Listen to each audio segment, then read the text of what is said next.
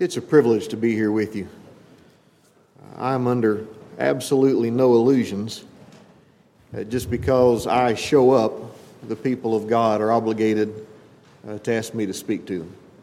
Uh, it's a privilege to get to speak to you and to hope that the Lord will bless in some way. God's given me a natural mind, a natural ability to take air and throw it over my vocal cords and make words out of it, and, and uh, a, a, mental capacity to be able to organize thoughts and to, and to share them. God, God's given that.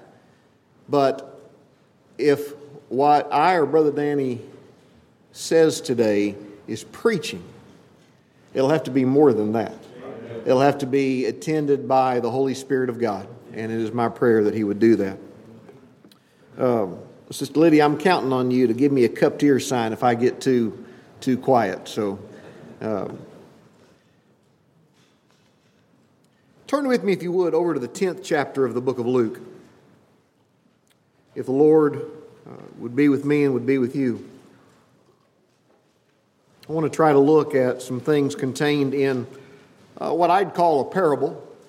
I don't know if the Bible ever refers to the story of the Good Samaritan as a parable, but uh, uh, in my mind, I, I kind of use that as a, a catch all term for any of the stories that Jesus Christ gave that taught a spiritual lesson. Now, uh, whether I'm applying that uh, too broadly or not, I don't know, but in my mind, it's, it's a parable because it accomplishes that.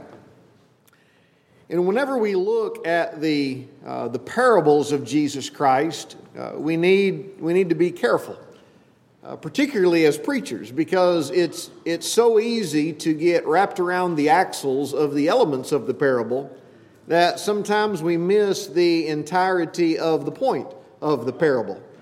Um, you know, I've. I've read and heard of folks going back and forth in regards to the, the parable of the sower and, you know, child of God or not child of God. And, you know, I just kind of, well, Christ is talking about how people receive preaching. That's a, you know, I, I can be any one of those when I come to church on a given day. We can get so wrapped up in the elements that we miss the point. I say that in a preamble to tell you that if the Lord would bless me, I want to focus on a particular point here. But first, we need to make sure that we get the message of the parable. So we'll start reading in verse 25 of Luke chapter 10. And behold, a certain lawyer stood up and tempted him, saying, Master, what shall I do to inherit eternal life?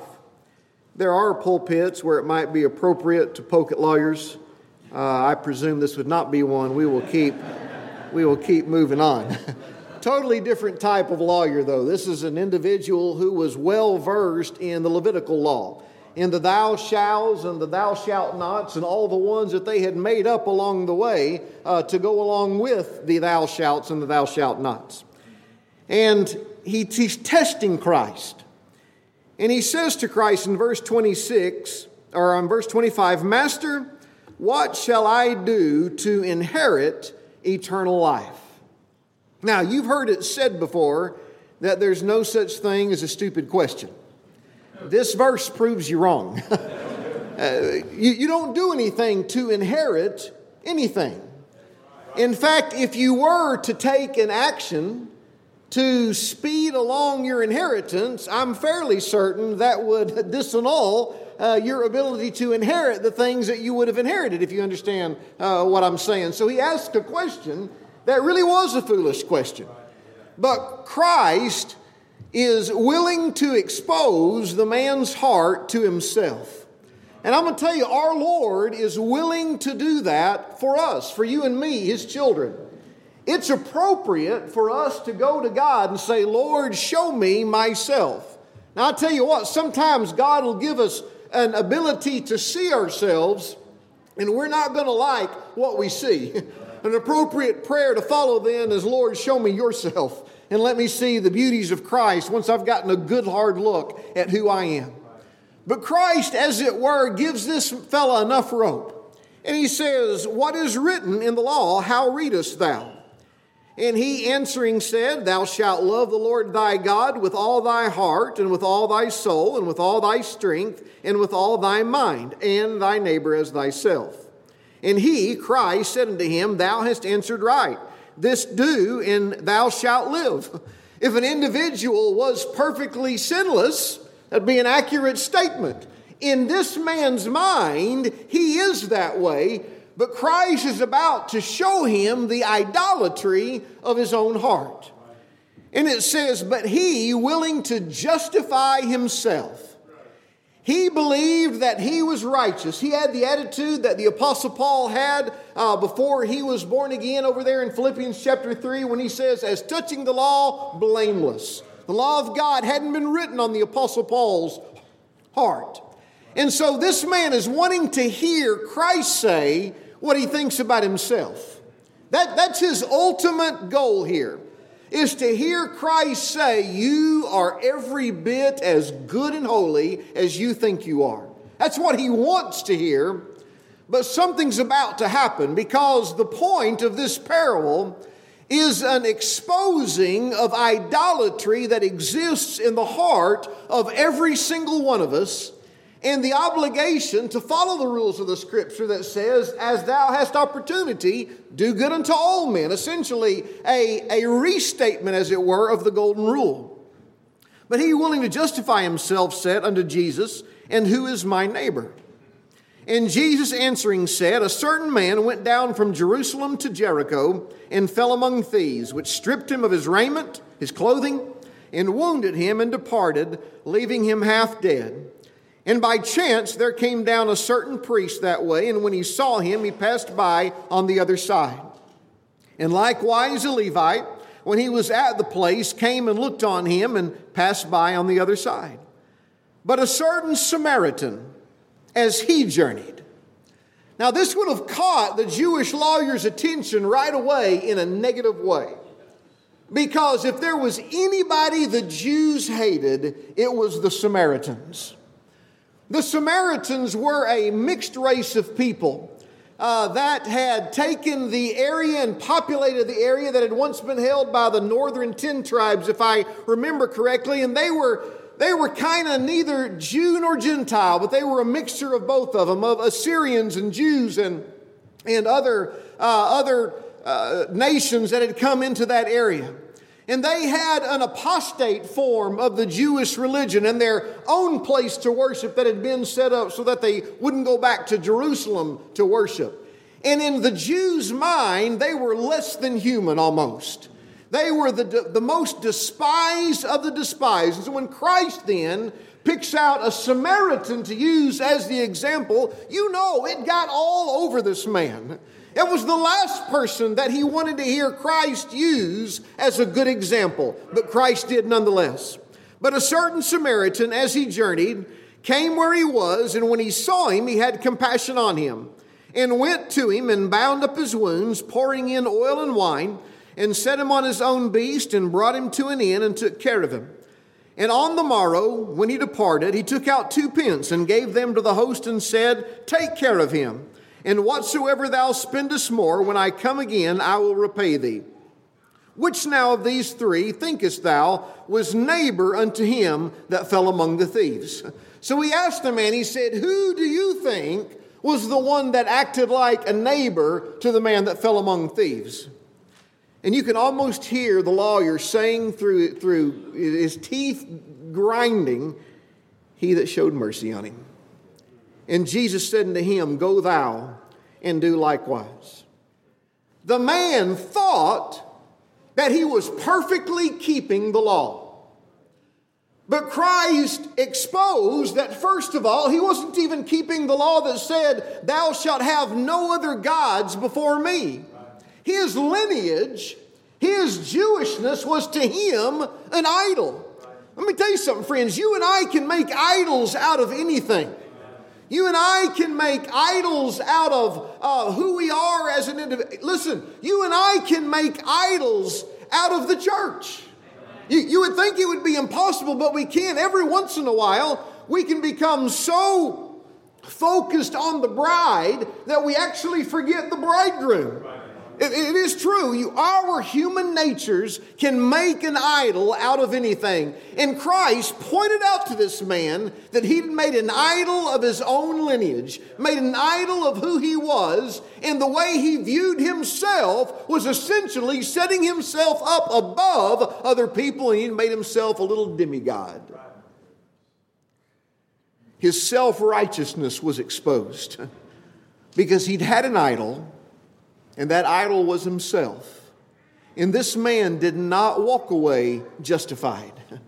This man walked away disappointed because the point of the parable was there's idolatry in our hearts that has to be dealt with. And it comes in a lot of different shapes and sizes. And the other point that Christ had taught him was that your neighbor is someone who you see that's in need. Is someone you, doesn't matter how you might feel about them. Your neighbor is someone you see that's in need. Now, I don't see a, a clock, so y'all forgive me. I'm going to use my cell phone as a watch if that's all right. I want to go now to one little expression that's contained in this, and if the Lord would help me look at it in a little more depth. Verse 33 But a certain Samaritan, as he journeyed, came where he was, and when he saw him, he had compassion on him. Now, often in the stories in the Old Testament, we'll see picture after picture after picture of Jesus Christ. But that's not always the case in the New Testament, or at least it's not always been the case for me to be able to see pictures of Jesus Christ in the parables of Christ. From time to time, Brother Buddy, but I've, I've not seen them as easily as those pictures are in the Old Testament. But right here, we have a picture of Jesus Christ. Look at what it says in verse 33. But a certain Samaritan, a man who was of mixed lineage. But what do we know about Jesus Christ? Jesus Christ was fully God and fully man. Now, the Samaritan was part this and part that. Jesus Christ is all God and all man. He said, Brother Adam, explain that to me. I can't. All right, but it's true. In him dwelleth all the fullness of the Godhead bodily. He is fully and completely God, and he's fully and completely man at the same time. As he journeyed, came where he was, and when he saw him, he had compassion on him. The fact that God sees us, the fact that God's attention is on us, is a marvelous truth of the Bible. Also, is the fact that he's a man that is full of compassion. The Lord, the Bible says, who, in, who is rich in mercy. But look at that middle phrase came where he was. I want to tell you, friends, that Jesus Christ has come where we are. First of all, he left the portals of glory and he came here into this world. He was the object of praise and adoration. Let me tell you something. The, the very first time that first regenerated soul, and I believe it would have been Abel, arrived in heaven, the song would have started for thou hast redeemed us to God by thy blood. Even though in, in the chronology of the earth it hadn't happened yet, Abel went to heaven the exact same way that the last heir of promise will go to heaven. And for 4,000 years, as the, as the spirits of God's children ascended into heaven, they adored and worshiped and magnified the Holy Son of God. But there came a point when he left the beauties and the splendor and the glory of heaven and he came down here into this earth. And when he came here, he didn't come in the splendor that a human king might arrive with. He was um, wrapped in swaddling clothes and laid in a manger. He who had been the song of angels and seraphims and the, and the spirits and souls of God's children, and Elijah who would have been, and um, uh, Enoch who would have been there in their very bodies, all of that was laid aside, and he became the song of drunkards. He became a byword. He was insulted because he was willing to come where we are. And the Bible says he didn't take on him the nature of angels, but he took on him the nature of man, of the seed of Abraham. He became like you and me. The Bible says, and the Word was made flesh and dwelt among us. He came where we are. But he didn't just, he didn't just stop there. The Bible says, in being found over in the book of Philippians, in being found in fashion as a man, he humbled himself, means he went even further and became obedient unto death, even the death of the cross. Listen to me, I, I don't understand this, but I'm going to say it to you anyway, all right? Brother Tim can explain it later. I don't understand how this worked. But the holy, harmless, undefiled, separate from sinners Son of God did not become a sinner, but he was made sin for us. The Bible says, in regards to that great um, that great transaction of redemption that the Lord has laid on him the iniquities of us all. All of our sins, all of our unrighteousness, all of our stains and guilt and shame was laid on the shoulders of Jesus Christ. The Bible says that He became a curse for us.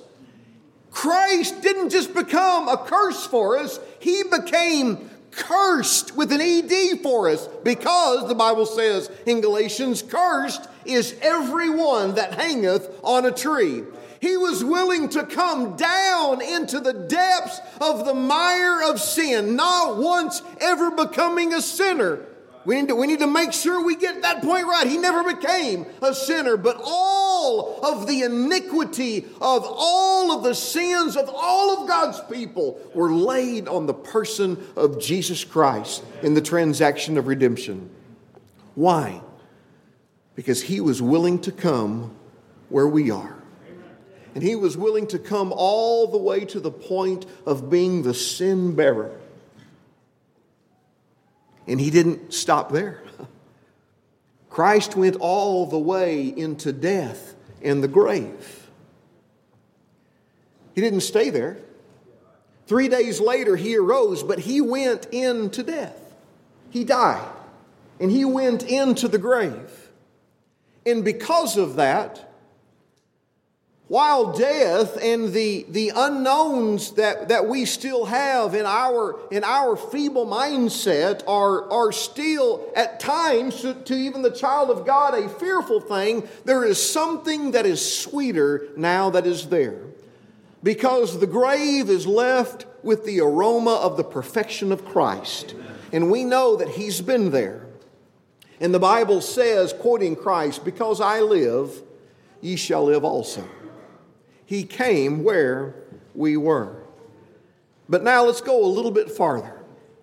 And I want to leave eternal things, leave redemptive things for a moment. And I want to go into the here and now. Because, brethren, you and I still serve a God that will come where we are. One of the beautiful things about the 53rd chapter of the book of Isaiah is the prophetic story of redemption that is found there. Look at the language of it. Turn with me, if you would, over to Isaiah chapter 53, and let's look at this for a moment. The Bible says in Isaiah 53, verse 5, But he was wounded for our transgressions, he was bruised for our iniquities, the chastisement of our peace was upon him, and with his stripes we are healed.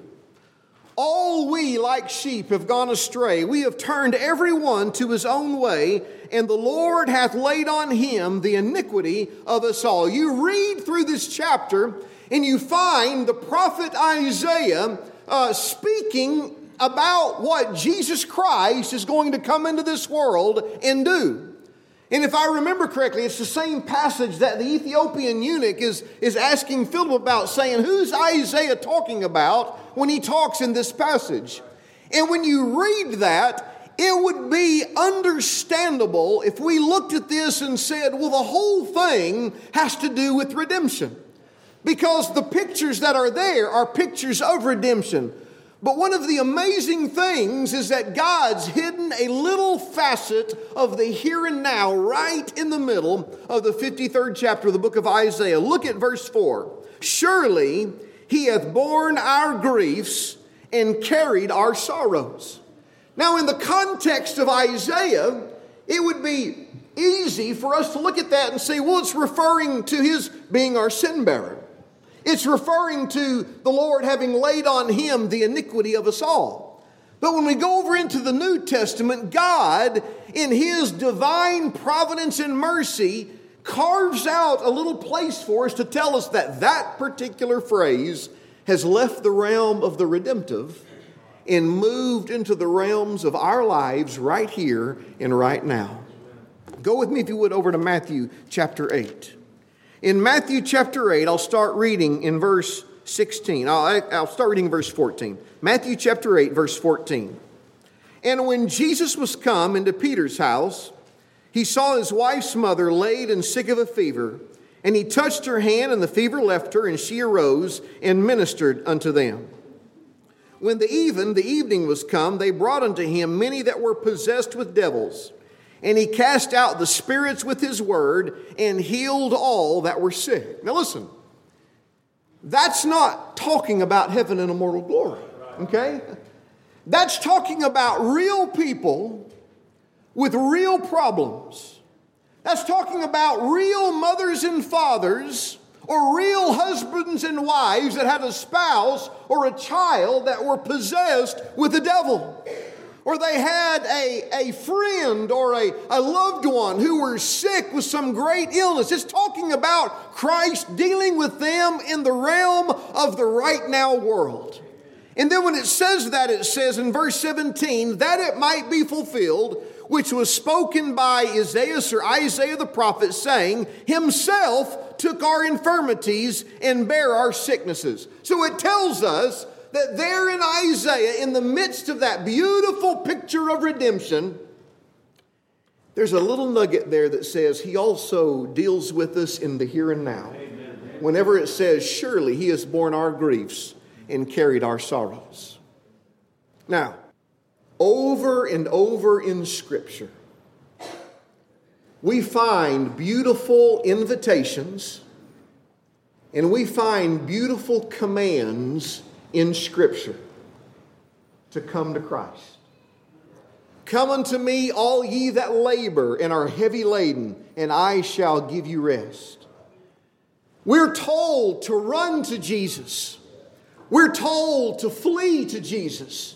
We're told that Jesus is our place of refuge. We're told to draw nigh to Him and He'll draw nigh unto us. And many times in life, I've been blessed on a personal level to know the reality of that truth. To be able to take one halting, uh, feebling, trembling step towards Christ and see Him like a parent does a toddler saying, Come on, come over a little bit closer. And as I take another step towards him, he just moved towards me and, and wrapped me up and enveloped me in his grace and his love and his mercy. I know that to be true. And I trust you've experienced that in your life as well. It is a tremendous blessing to be able to run to Jesus Christ. But what about when you can't? Because sometimes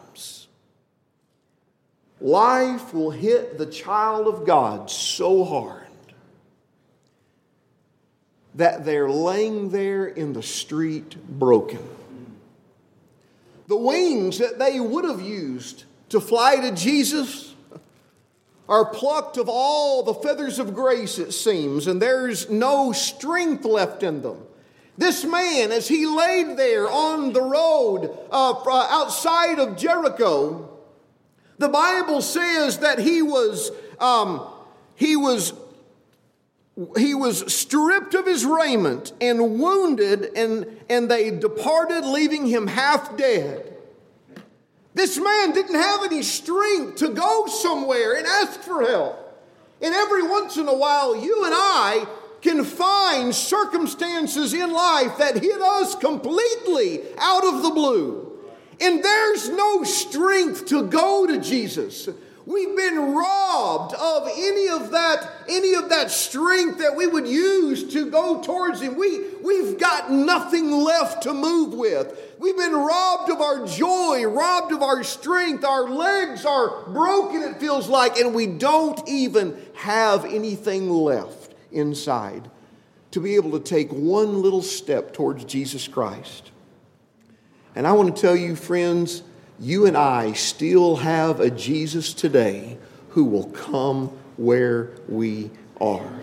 The Bible says in the book of Psalms, it says, He raiseth the poor out of the dust and, and the beggar from the dunghill. You know how He does that? God doesn't just stand over, as it were, in celestial glory and say, Get up off the dunghill.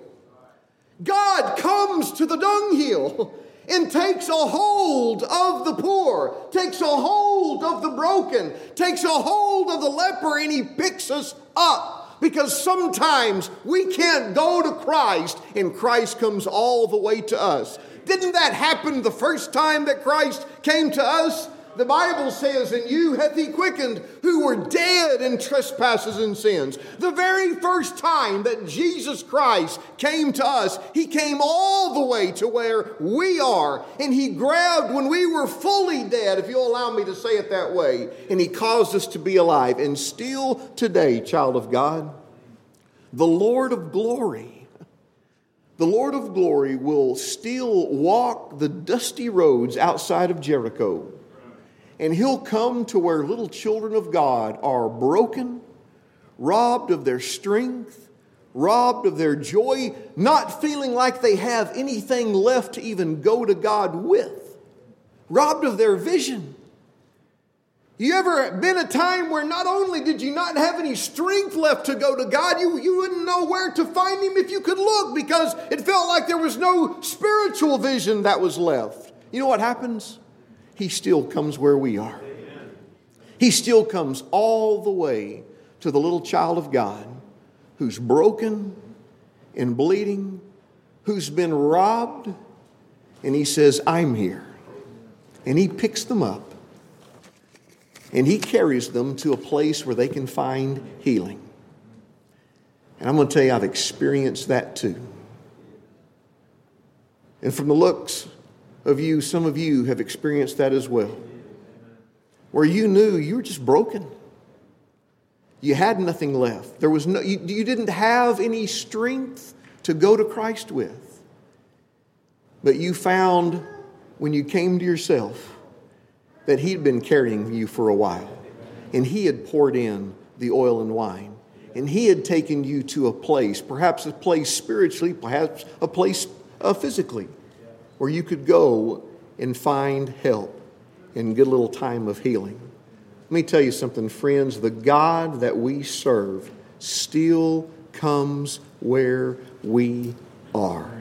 And I am thankful to be able to preach that Jesus to you this morning. I love you, and I hope that's been of some benefit to you.